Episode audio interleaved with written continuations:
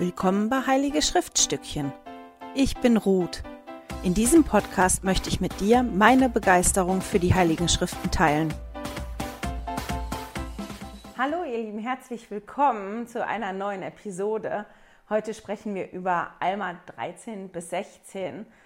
Und diese Woche war ich ein bisschen unmotiviert. Ich habe bis gestern Abend die Kapitel gar nicht gelesen. Obwohl überall, wo ich war, habe ich schon mal so in den Leitfäden quer gelesen, aber im Buch Mormon selber hatte ich nicht gelesen. Und ich hatte im Vorfeld gedacht, hm, das wird schwierig, mir was auszusuchen, weil man hat über die Themen schon so oft gesprochen und irgendwie ist ja alles Wiederholung, was wir da lesen. Es wiederholt sich ja auch im Buch Mormon immer wieder selber. Und dann war ich doch erstaunt, dass mir zwei, drei Sachen aufgefallen sind, als ich die Kapitel dann gestern Abend endlich gelesen habe, die mir vorher so nicht aufgefallen sind. Starten wir mal direkt in Kapitel 13. In Kapitel 13 geht es ja um das hohe Priestertum der heiligen Ordnung Gottes. Oder wie wird es noch formuliert? Priestertum nach seiner heiligen Ordnung, die nach der Ordnung seines Sohnes ist. Oder Priestertum nach der Ordnung seines Sohnes. Wenn wir jetzt über das Priestertum sprechen hier und über die langen Namen, wir wissen aus neuzeitlichen Offenbarungen, dass dieses Priestertum, das ist, wozu wir heute das melchisedekische Priestertum sagen. Über Melchisedek steht auch nachher in Alma 13 etwas. Ich finde aber trotzdem ganz wichtig, dass wir nicht vergessen, dass das nicht nur ein Kapitel ist, was Brüder angeht. Präsident Nelson war im letzten Jahr oder in den letzten zwei Jahren sehr deutlich, was Frauen und das Priestertum betrifft. Der hat uns Schwestern ja aufgefordert, darüber zu studieren und hat uns gesagt, wir sollen drei Kapitel in Lehre und Bündnisse lesen, und zwar die Kapitel 25, 84 und 107, glaube ich, sind das die Kapitel. Und wenn ihr euch näher damit auseinandersetzen wollt, wie das ist, Frauenpriestertum und dass die Frauen auch, obwohl sie das Priestertum nicht übertragen bekommen, so in der Gemeinde wie die Jungs oder die Männer. Ähm, trotzdem, wenn sie ihr Endowment gemacht haben, mit der Vollmacht des Priestertums handeln können. Auch wenn wir in Berufung tätig sind, dass wir natürlich ähm, mit der Vollmacht des Priestertums da arbeiten. Wenn ihr mehr dazu wissen, lesen wollt, lohnt es sich, die Kapitel zu lesen, die Präsident Nelson vorgeschlagen hat und zu gucken in den Generalkonferenzen von den letzten anderthalb, zwei Jahren was Präsident Nelson darüber gesagt hat und auch andere Brüder. Das ist ganz spannend. Das wird jetzt zu weit führen hier. Ich habe das auch nur als Einführung gesagt, damit wir das jetzt nicht lesen und das Gefühl haben, okay, es geht da nur um die Brüder. Nur die Brüder haben die Pflichten oder sind vorher ordiniert worden und so weiter. Okay, steigen wir mal ein. Das ist ja ein ziemlich langer Name und der kommt öfter vor im Kapitel 13. Mir ist aufgefallen, dass da immer so Anhänge sind, wenn der Name auftaucht. Zum Beispiel direkt in Vers 1. Da steht dann ab der Mitte. Und ich möchte, dass ihr daran denkt, dass der Herr Gott Priester ordiniert hat nach seiner heiligen Ordnung, die nach, seiner, die nach der Ordnung seines Sohnes ist, um dem Volk dies alles zu lehren. Mit dies sind die Gebote gemeint. Das ist weiter oben im Vers zu sehen. Und wenn wir uns die anderen paar Male angucken, wo das vorkommt in diesem Kapitel, gibt es immer so Zusätze. Und ich fand es spannend. Das ist auf, auf der im einen dieses, dem Volk sollen die Gebote gelehrt werden, dass sie das lernen können. Dann kommt zweimal vor, ich glaube, ja, ich glaube zweimal, dass diese Ordnung den Menschenkindern oder dem Volk hilft, auf die richtige Art und Weise nach Jesus Christus Ausschau zu halten. Und zwar steht es in Vers 6. Ähm, jetzt habe ich mich vertan, ist gar nicht auf Vers 6, ist in Vers 2, dass die Art und Weise, wie ordiniert wird, wie Priester ordiniert wird, uns hilft, nach Jesus Christus Ausschau zu halten. Und nachher wird nochmal gesagt, dass diese Ordnung ein Sinnbild ist für die Ordnung des Sohnes und dass das uns auch helfen kann, nach Christus Ausschau zu halten. In Vers 6 sehen wir noch oder bekommen wir noch gesagt, dass diese, diese Ordnung, dieses Priestertum uns helfen soll, Gottes Gebote zu lehren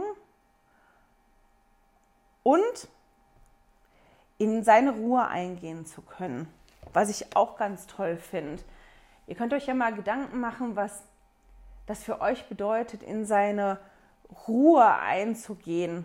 Ich komme da nachher nochmal drauf, was das für mich unter anderem bedeutet.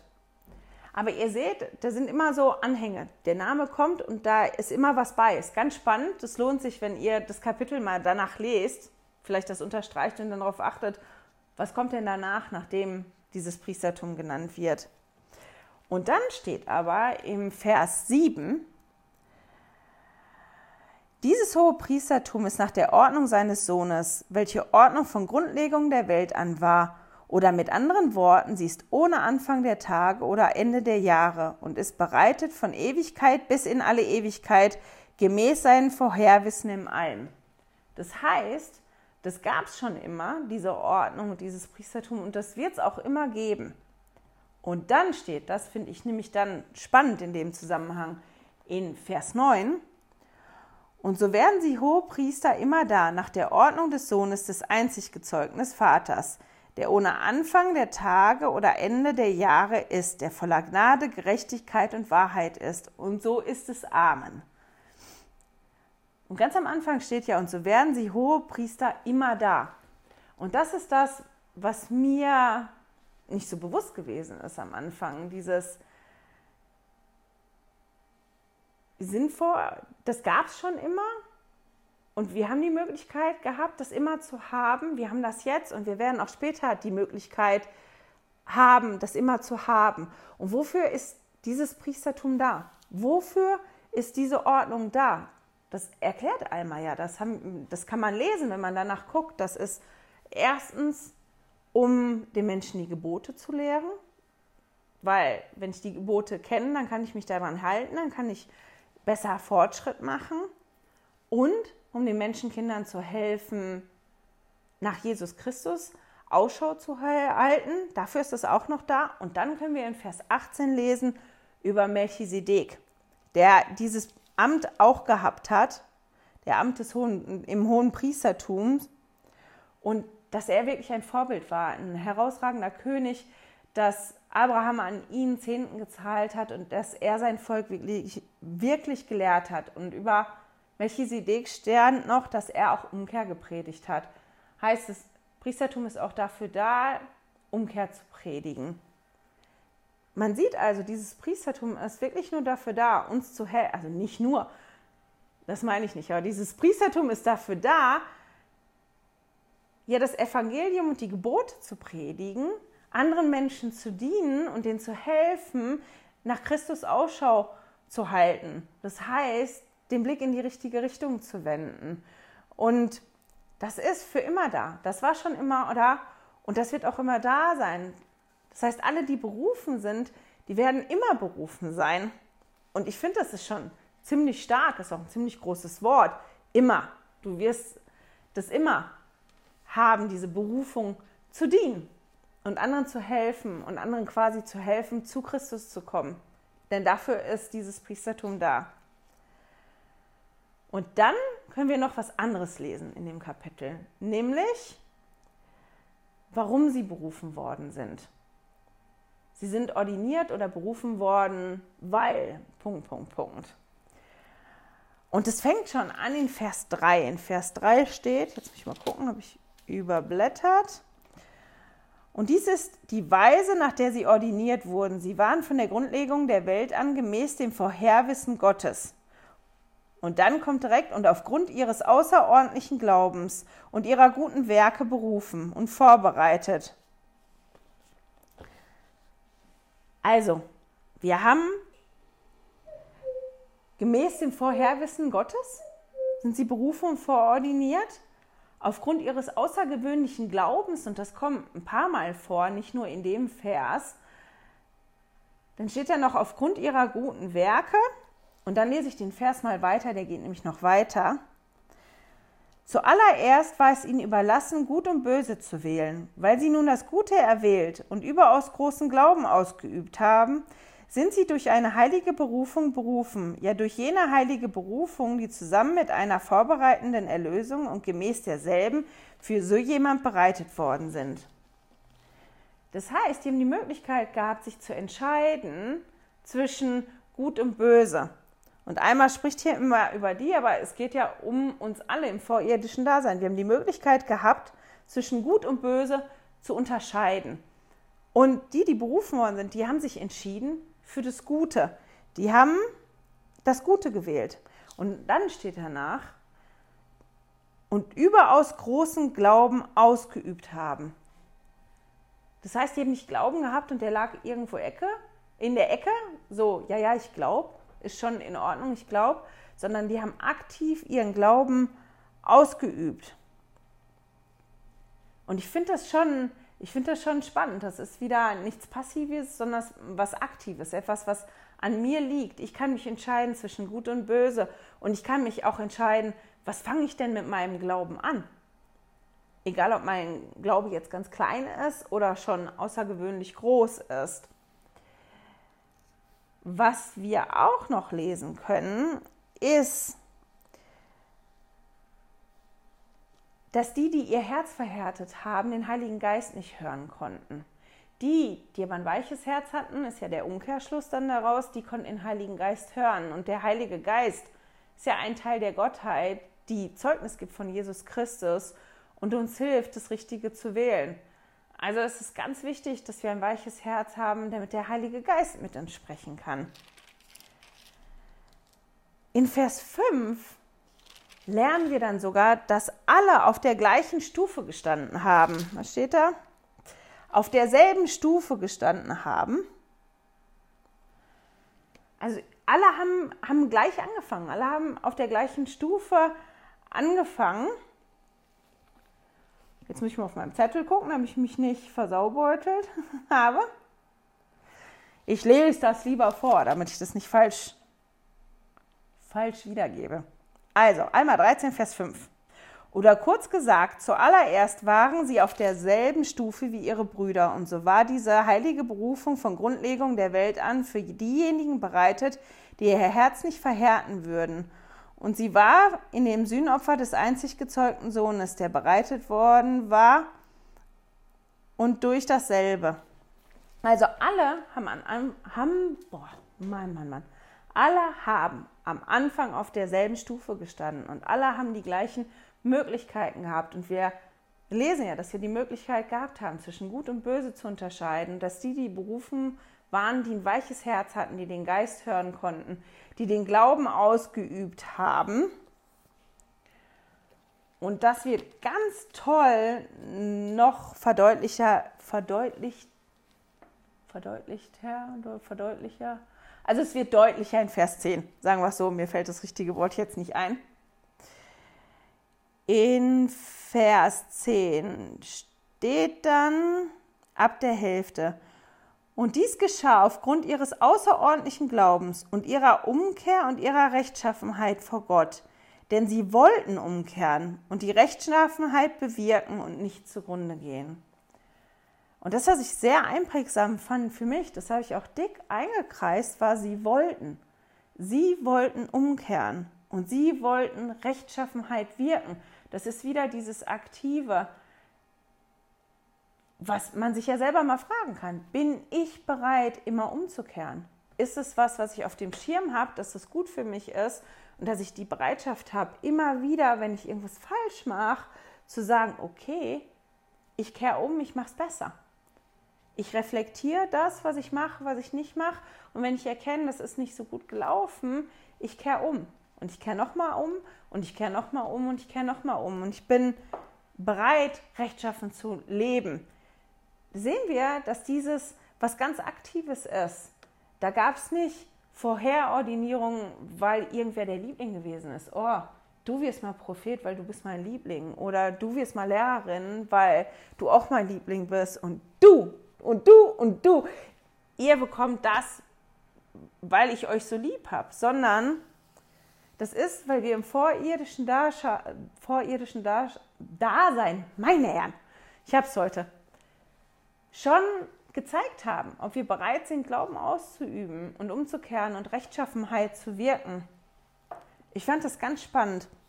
Und am Ende, also nicht am Ende, aber am Ende von meiner Schlussfolgerung hier, möchte ich noch den Vers 12 vorlesen. Einmal 13, Vers 12. Und nun konnten sie, nachdem sie durch den Heiligen Geist geheiligt worden waren, weil sie ihre Kleider hatten weiß machen lassen und selbst vor Gott rein und makullos waren, nicht anders als nur mit Abscheu auf Sünde blicken. Und es gab viele, überaus sehr viele, die reingemacht wurden und in die Ruhe des Herrn ihres Gottes eingingen. Das heißt, es waren wirklich nicht nur ein paar, sondern das waren ganz, ganz viele. Ich meine, das Bild ist schon krass im Blut, dass im Blut irgendwas reingemacht wird, weil wenn man was im Blut reintun, kommt das eigentlich rot wieder raus, aber dass das rein und an anderen Stellen wird ja davon gesprochen, dass die, die Kleider weiß gewaschen wurden. Das ist schon ein starkes Bild. Ich, ich tunk irgendwas in Rot und es kommt raus weiß. Und das ist ein Bild dafür, wie groß und wie wunderbar dieses Sühnopfer ist.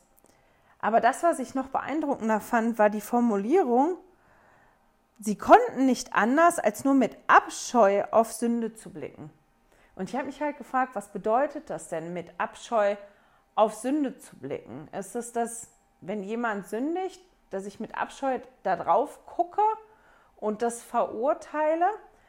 Und dann habe ich gedacht, nee, die Formulierung ist schon gut, weil da steht ja nicht mit Abscheu auf den Sünder blicken, sondern mit Abscheu auf die Sünde blicken. Wenn ich die Sünde als Sünde erkenne und auch erkenne, was ich Gutes habe, wenn ich auch rein vor Gott bin und makellos bin und da ja stehen kann, dann habe ich ja für mich erkannt, wie wichtig das Sühnopfer ist, wie viel das für mich bewirkt. Und dann kann ich natürlich auch das sehen, ja, was nicht hilft, das zu bewirken, nämlich die Sünde. Und kann das natürlich nicht gutheißen. Und ich habe gedacht, wenn ich wirklich so rein wäre, was ich noch lange nicht bin, ich habe noch viel zu tun, ähm, dann möchte ich doch auch, dass meine Liebsten oder die anderen das haben können und das erfahren können. Das ist ja, was Alma und die Söhne Mosias erlebt haben, nachdem die den Engel gesehen haben, dass die Söhne Mosias losgezogen sind zu den Lamaniten. Die wollten ihn predigen, weil die nicht mehr ertragen konnten, dass nur eine Seele verloren geht. Und ich habe gedacht, ich glaube, das geht in die Richtung. Wenn man das dann für sich selber wirklich erkannt hat, dass man auch den Wunsch entwickelt, ja, das weiterzugeben und den anderen zu helfen. Und da habe ich gedacht, und da kommt für mich das mit dem Priestertum, was ich vorher gesagt habe, zu greifen. Weil wir haben ja gelernt, dass es dafür da, um die Gebote zu predigen und den anderen Menschen zu helfen, die Gebote zu halten, Umkehr zu predigen und auf die richtige Art und Weise nach Jesus Christus Ausschau zu halten. Und das sind auch genau die Punkte, die uns helfen, dass wir alle an den Punkt kommen, dass unsere Kleider rein und weiß gewaschen sind werden können und dass wir makellos vor Jesus und vom Vater im Himmel stehen können. Und ich finde das schon toll und ich finde auch toll, dass wir wirklich ganz deutlich lesen konnten, dass das nicht nur Einzelne waren, sondern dass das ganz, ganz viele waren und dass das auch wieder ein Werkzeug ist, was der Vater im Himmel uns zur Verfügung gestellt hat, weil er uns so unglaublich lieb hat und möchte, dass wir Fortschritt machen und zu ihm zurückkommen können. Und dann geht es mit Action weiter in Kapitel 14, 15 und 16. Einmal predigt über das Priestertum und predigt noch andere Sachen und manche hören auf die Worte und glauben dem und schließen sich einmal an, aber der Großteil nicht. Also den Großteil hat das, was Alma und Amulek gesagt haben, wirklich wütend gemacht und es steht in Kapitel 13 und 14, dass viele von denen, die da agiert haben, zur Gruppe von Nehor ähm, gehört haben. Das hatten wir vor ein paar Wochen, als der Wechsel gewesen ist von König Musia, nachdem König Musia gestorben war und die Richter angefangen haben, dass da zwei Männer waren, die ähm, König werden wollten. Das hat nicht funktioniert, aber beide hatten Anhänger. Und zu der einen Truppe gehörten einige Menschen, von denen, die auch nichts gehalten haben vom Evangelium. Und die waren halt wirklich sauer. Und die sind dann hingegangen und haben Alma und Amolek ergriffen und haben Diskussionen mit denen angefangen. Und dann sind die hingegangen und haben die Frauen und die Kinder geholt von denen aus der Stadt und der Umgebung, die an das Wort Gottes geglaubt haben. Und die haben die gesammelt an einer Stelle und die haben die verbrannt. Und die haben Alma und Amulek gezwungen, zuzugucken und sich das anzugucken und dieses Leid zu ertragen. Und Amulek stellte eine Frage, die wir uns, glaube ich, auch oft stellen, wenn uns bewusst wird, wie viel Schlimmes und Schlechtes in der Welt passiert, was so abläuft um uns drumherum. Und einmal nicht einmal Amulek fragt in Vers 10, der sagt dann zu Alma, wie können wir dieses furchtbare Geschehen mit ansehen? Und dann sagt der Alma, komm, lass uns die Hand ausstrecken und mit der Macht Gottes dem Ende setzen. Und Alma sagt dann in Vers 11, aber Alma sprach zu ihm, der Geist drängt mich, denn siehe, der Herr nimmt sie zu sich auf in Herrlichkeit, und er lässt zu, dass sie dies tun, ja, dass die Menschen ihnen dies antun können, gemäß ihrer Herzenshärte, damit die Richtersprüche, die er in seinem Grimm auf sie anwenden wird, gerecht seien. Und das Blut der Unschuldigen wird als Zeuge gegen sie dastehen, ja, und am letzten Tag mächtig gegen sie schreien. Ich finde es trotzdem schwierig. Also ich, ich finde es schwierig, wenn, wenn man so das Schlechte sich anguckt in der Welt und was so passiert und was wirklich tollen Menschen auch für Dinge passieren. Ich finde das manchmal schwierig und mir hilft so eine Erklärung nur mäßig, wenn ich ganz ehrlich bin. Zu dem Thema gibt es in sämtlichen Leitfäden ganz, ganz viele Zitate. Eins möchte ich vorlesen, von einem möchte ich nur erzählen. Das eine ist von, das war ein 70er, von Elder Roland Pohlmann und der hat gesagt, wenn gehorsame und gläubige Menschen leiden, so kann das die Folge von Krankheit, Unfall, Unwissenheit oder dem Einfluss des Widersachers sein. Um die Entscheidungsfreiheit zu wahren, lässt der Herr es manchmal zu, dass Rechtschaffene als Folge böser Taten anderer leiden. Das ist so ähnlich wie das, was Alma sagt, noch ein bisschen ausführlicher.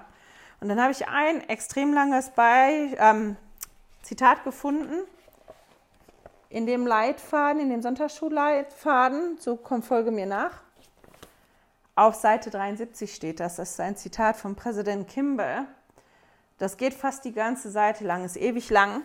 Und in einem Leitfaden steht sogar noch der Anfang, der noch vor dem Zitat steht. Und den Anfang möchte ich vorlesen und dann erzähle ich kurz, worum es in dem Zitat geht. Also, Präsident Kimball hat gesagt, wenn man das Erdenleben als unsere einzige Existenz ansieht, dann wären Schmerz, Trauer, Versagen und ein kurzes Leben wirklich ein Unglück. Doch wenn man das Leben als etwas Ewiges betrachtet, das sich von der vorirdischen Vergangenheit bis in die ewige Zukunft nach dem Tod erstreckt, dann kann man alles, was uns im Leben begegnet, in die richtige Perspektive rücken.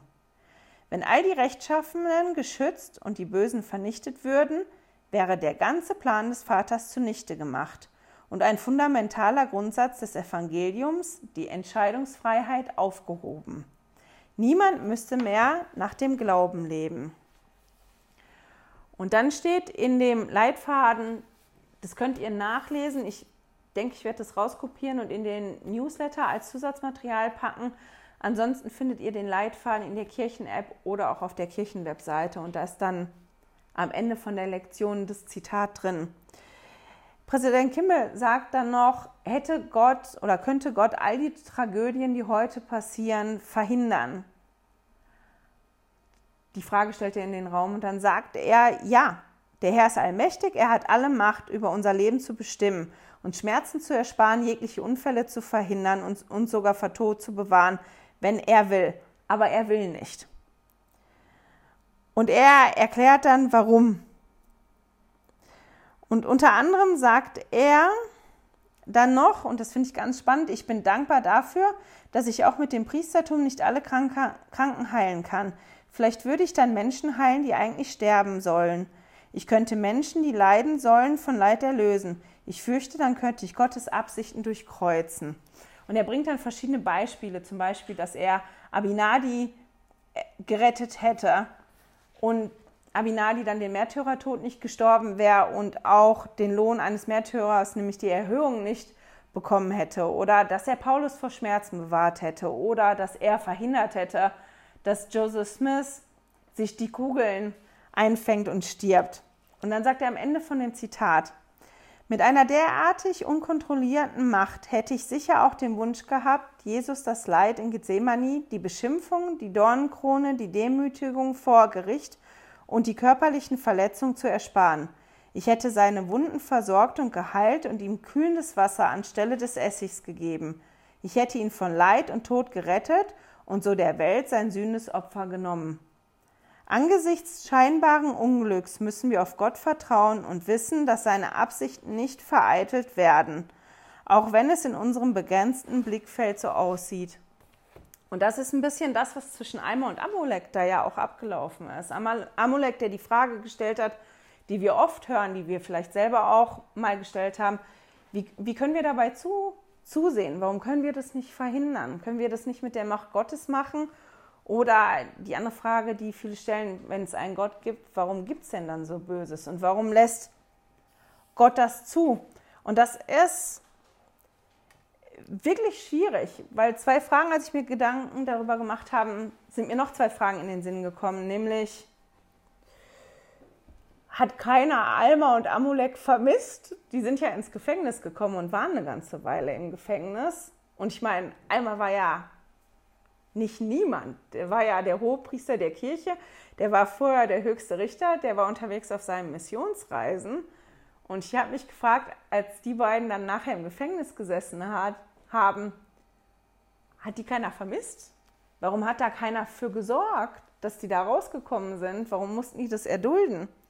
Und wenn man die Geschichte dann liest, ist das ja, die mussten zugucken, wie die Menschen verbrannt worden sind. Die sind gebunden worden, die sind geschlagen worden, die sind verhört worden. Und Alma und Amulek haben dann einfach nichts mehr gesagt.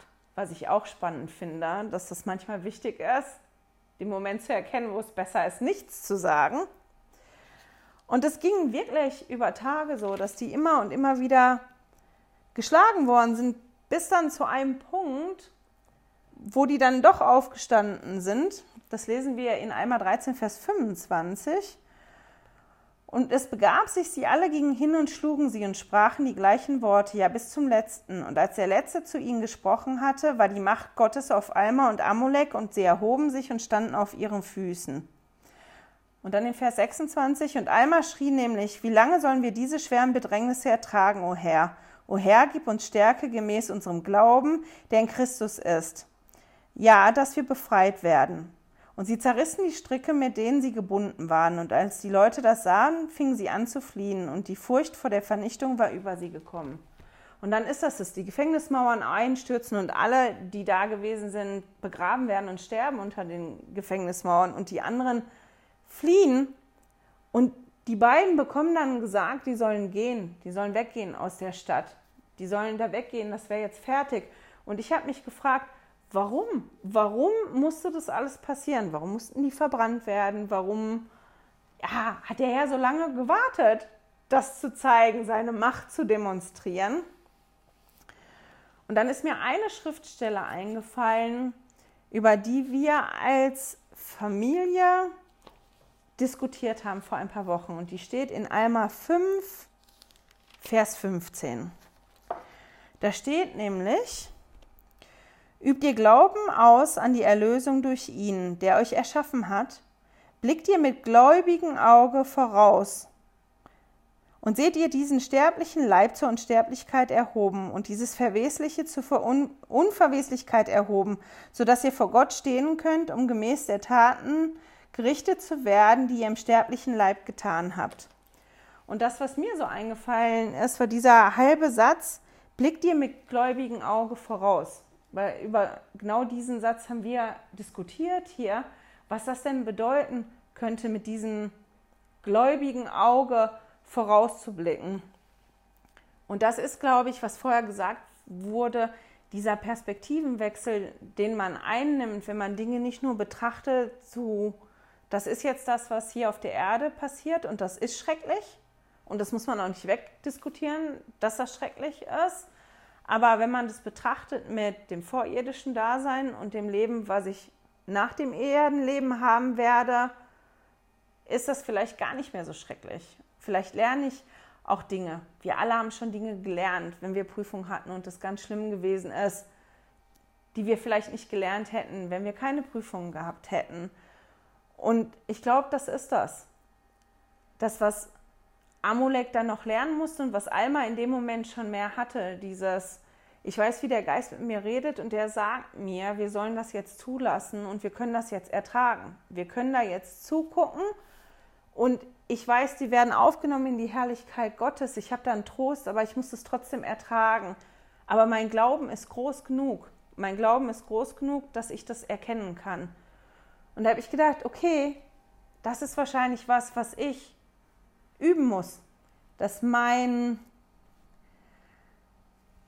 ja, dass mein Blick, wie ist das da? Oh, jetzt habe ich es zugeklappt. Ähm, blickt ihr mit gläubigem Auge. Dieses gläubige Auge zu haben, dieses gläubige Auge zu entwickeln und Dinge manchmal zu sehen, nicht nur wie, das, wie ich das im Moment sehe, sondern das zu probieren, halt wirklich in, in dem Umfang zu setzen. Und da kommen wir jetzt zurück zu in die Ruhe des Herrn eingehen, was das für mich bedeutet. Ich finde, das ist manchmal schwierig, wenn man Dinge hat, die man nicht verstehen kann. Warum ist das so? Warum gibt es das? Warum lässt du das zu, dass bestimmte Menschen bestimmte Prüfungen haben? Oder warum gibt es da bestimmte Gebote, die so schwierig sind für, für verschiedene Menschengruppen? Und da gab es zwei Themen, die mich wirklich umgetrieben haben, wo ich viel gelesen habe, wo ich geguckt habe, wie das zustande gekommen ist und ja, die mich in so Unruhe versetzt haben. Und ich habe da wirklich viel drüber gebetet, bis ich irgendwann an den Punkt gekommen bin, wo ich auf einmal ganz viel Ruhe gespürt habe. Ich habe leider nicht eine Antwort bekommen, wo ich jetzt hingehen könnte und erklären könnte, das ist jetzt genau deswegen so. Aber ich für mich selber habe, ich war auf einmal ruhig.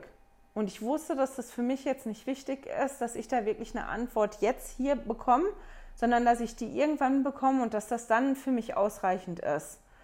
Und die Menschen, die mich besser kennen, die wissen, dass das eine ganz schwierige Kiste für mich ist, weil ich immer hinterfrage, warum ist es so, wo steht das, wo hast du das her, wie kommt das, wieso ist das. Und an den Punkt zu kommen, nicht eine Antwort zu bekommen, aber dieses ruhige Gefühl zu haben und zu wissen, ganz deutlich, das ist jetzt in Ordnung so. Und wenn du daran denkst, du kannst ganz ruhig sein, das ist für mich ein Teil auch in, in diese Ruhe des Herrn ein, einzugehen, wo ja vorher darüber gesprochen wird in Kapitel 13, dass die, das Priestertum auch dafür da ist, um den Menschen zu helfen, in die Ruhe des Herrn einzugehen. Genau, jetzt kommen wir zu dem, was ich eigentlich am schönsten gefunden habe, was ich für mich entdeckt habe in dem Kapitel. Und das ist mir aufgefallen, als ich mich mit Zetzrum, ich weiß gar nicht, wie man den ausspricht, Zetzrum, Zetzrum, Zetzrum, ist auch egal, auf jeden Fall mit ihm beschäftigt haben. Wir erinnern uns daran, als Alma und Amulek angefangen haben zu predigen in Am Amlissi, haben die ähm, Gesetzeskundigen ja probiert, das zu widerlegen, was die beiden gesagt haben. Und Zetzrum war einer der Anführer. Der hat Amulek sogar probiert zu bestechen mit viel Geld, dass er das leugnet. Und man hat aber da schon gelesen, dann am Ende, dass das, was Alma und Amulek gesagt haben, ihn doch verwundert hat.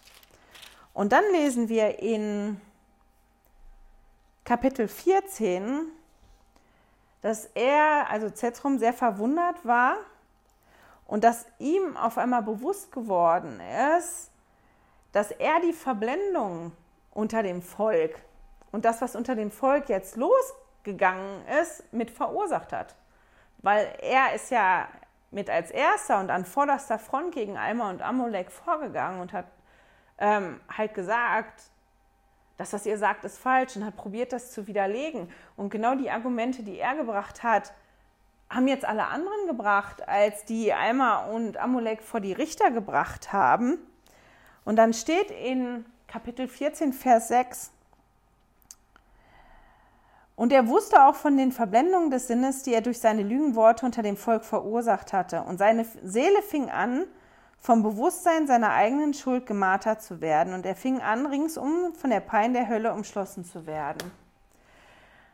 Und weil ihm das bewusst geworden ist, hat er angefangen, sich einzusetzen für Alma und Amulek. Und die anderen waren so, bist verrückt geworden jetzt? Was machst denn du auf einmal? Und die haben ihn halt auch beschimpft. Die haben sogar gefragt, bist du vom Teufel besessen? Die haben den beschimpft, geschubst, gestoßen, angespuckt, wie das, was vorher mit Alma ganz am Anfang passiert ist. Und haben ihn und andere, die auch geglaubt haben, halt mit Steinen beworfen und die aus der Stadt vertrieben. Und der Zezrum, der war dann in der Stadt, wo Alma und Amulek nachher hingekommen sind. Als die freigekommen sind aus dem Gefängnis, sind die ja geschickt worden. Oder der Herr hat ihnen zu verstehen gegeben, die können gehen da, das ist wirklich fertig, die haben alles gegeben, mehr geht da nicht. Und die sind in die Stadt Sidon gegangen und da war Zezrum auch. Und zwar war er sehr krank. Durch diese Seelenqualen und die Pein, die er hatte, lag er wirklich flach ähm, wir können in Kapitel 15, in Vers 13 lesen, dass er ein brennendes Fieber hatte. Ihm ging es wirklich, wirklich schlecht und er hat gedacht, dass Alma und Amulek gestorben sind, dass sie das gar nicht überleben haben. Und das hat extrem auf ihn gelastet. Und dann hört er, dass die beiden leben und dass die in der gleichen Stadt sind wie er. Und dann lesen wir in Alma 15, Vers 4. Als er nun hörte, Alma und Amulek seien im Land Sidom, fing sein Herz an, Mut zu fassen, und er sandte unverzüglich eine Botschaft an sie und wünschte, dass sie zu ihm kämen. Und ich finde alleine diesen Vers sehr beeindruckend, ist dieses, ich höre, dass die da sind, und nur, dass die da sind, dass ich gehört habe, dass die da sind, das gibt mir schon Mut. Die sind nicht umgekommen, die haben überlebt, die haben vorher schon gepredigt. Das ist das, was mir Mut macht. Und dann sandte der unverzüglich eine Nachricht zu denen, die sollen doch bitte kommen. Ist wieder dieses unverzüglich, da haben wir vorher schon mal darüber gelesen, dass Alma unverzüglich auf den Engel gehört hat. Der wollte die unverzüglich sehen. Und ich meine, die sind ja nicht in so gutem auseinandergegangen. Alma und Amulek wussten auch, was Cezrum veranstaltet hat vorher, wofür er verantwortlich gewesen ist und dass er halt in der Lage ist zu sehen, ich habe das falsch gemacht und ich fühle mich fürchterlich, weil ich das falsch gemacht habe. Aber ich habe Mut, weil ich weiß, die beiden sind da und die können mir vielleicht helfen. Also schicke ich nach denen, egal ob die mir vielleicht Vorwürfe machen oder mir wieder Sachen sagen, ja, die ich eigentlich nicht hören will. Ich weiß, ich brauche die und ich schicke nach denen. Das finde ich ganz, ganz toll. Und dann können wir im nächsten Vers lesen, dass Alma und Amulek, als sie diese Botschaft bekommen haben, unverzüglich zu ihm gekommen sind und ihm dann geholfen haben, gesund zu werden, die ihn nach seinem Glauben gefragt haben, woran er glaubt. Und dann wirklich konnte Cesrom durch seinen Glauben mithilfe von Alma geheilt werden. Und ich fand beide halt sehr beeindruckend. Dieses, dieses Spiel, das war ja nicht schwierig. Der eine hat den anderen probiert zu bestechen, der hat probiert, die loszuwerden. Der hat das wirklich losgetreten, was Schlimmes passiert ist in der Stadt. Die ganzen Menschen, die gestorben sind, der musste sich das anhören, als Alma und Amulek davon berichtet haben. Die ganzen Menschen, die gestorben sind, die ganzen Familien, die da auseinandergegangen sind und dass die drei trotzdem bereit waren, zusammenzukommen ja, und zusammenzuarbeiten und sich zusammen zu unterstützen. Und als ich das so gedacht habe, als ich da so drüber nachgedacht habe, ist mir aufgefallen, Moment mal, die drei haben ja noch mehr Parallelen. Im Prinzip sind die drei ja wie verwandte Seelen. Weil wenn man sich anguckt, alle drei haben am Anfang ja keinen guten Lebenswandel geführt. Einmal hat die Kirche verfolgt als junger Mann, Zerzrom hat Alma und Amulek verfolgt und auch die, die geglaubt haben, verfolgt. Amulek hat nicht oft das gehört, was der Herr ihm gesagt hat, weil er nicht hören wollte.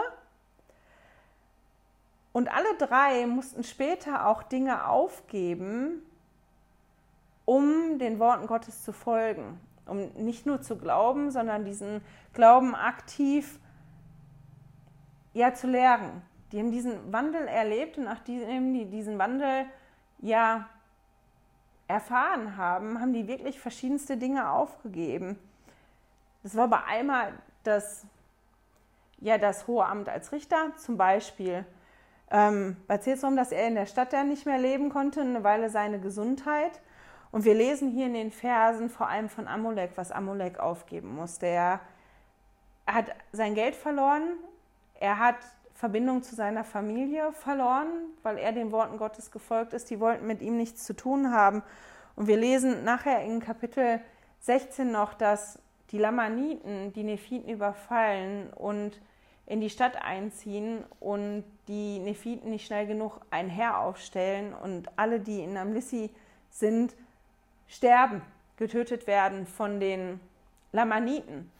Damit erfüllt sich das, was die Propheten gesagt haben. Alma hat den ja gesagt und Amulek auch, ihr seid nur noch nicht vernichtet worden wegen der Gebete der Rechtschaffenen in eurer Stadt. Wenn die Rechtschaffenen weg sind aus der Stadt, dann werdet ihr nicht mehr gerettet werden. Und das ist das, was passiert ist. Die haben die ganzen Rechtschaffenen vertrieben oder umgebracht. Da war wohl keiner mehr. Und deswegen hat der Herr zugelassen, dass die vernichtet worden sind. Aber in der Stadt war halt das Vermögen, das Haus und die Familie, die Amulek zurücklassen musste. Es ist ja noch was anderes, wie wenn man sich streitet und im Streit auseinandergeht und ja auch keinen Kontakt mehr hat, vielleicht auch keinen Kontakt mehr haben will oder dass die Familie keinen Kontakt zu einem haben will. Man weiß aber trotzdem, die sind da, die leben da und denen geht's gut. Das ist aber was anderes zu wissen, die sind alle umgebracht worden. Da lebt gar keiner mehr von und wir konnten uns vorher auch überhaupt nicht vertragen. Amulek war quasi wirklich alleine da und Alma hat ihn dann, als die fertig waren, mit in sein Haus aufgenommen und Amulek ist Teil geworden von seiner Familie.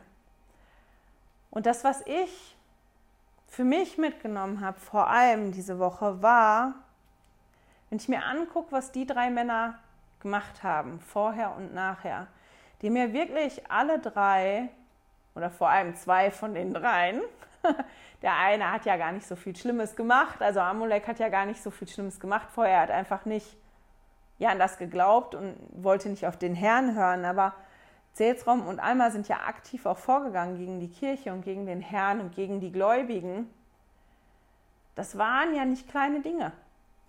Und trotzdem, ja, konnten die umkehren davon. Die konnten umkehren davon und konnten diesen Wandel durchleben und haben wie einen Neustart gehabt. Und ich finde das sehr beruhigend für mich, zu wissen, dass es egal, was ich verbock oder wo irgendwas fürchterlich schief läuft, ich habe immer die Möglichkeit, mich zu ändern. Ich habe immer die Möglichkeit, umzukehren.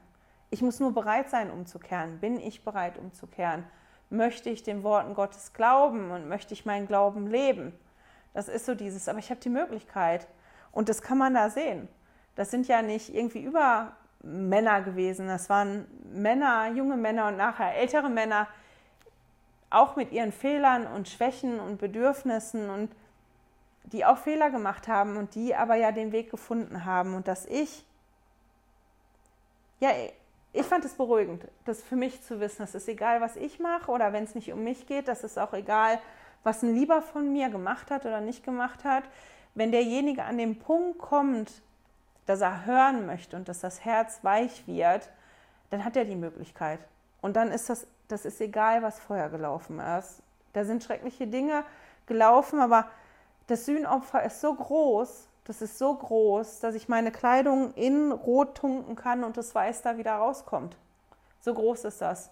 Und ich finde das sehr beruhigend und mir zeigt das immer, wie sehr der Vater im Himmel und Jesus und auch der Heilige Geist mich lieben und mir helfen, das Richtige zu tun und den richtigen Weg zu finden und zu erkennen, wo ich langlaufen kann und dass es immer in Ordnung ist, auch was falsch zu machen, weil ich die Möglichkeit habe, ja, umzukehren und es dann danach wieder richtig zu machen. Und mit den Gedanken schicke ich euch in die nächste Woche und ich hoffe, wir sehen und hören uns nächste Woche wieder. Schön, dass du heute dabei warst. Danke fürs Zuhören. Diese Audioaufnahme wurde aus einem Video auf meinem YouTube-Kanal entnommen. Du findest dieses Video unter Heilige Schriftstückchen auf YouTube. Melde dich für mein Newsletter auf heiligeschriftstückchen.ch an und erhalte meinen Studierzettel zu jeder Episode. Immer noch nicht genug? Dann folge mir auf Instagram unter Heilige Schriftstückchen. Hier mit UE statt mit Ü.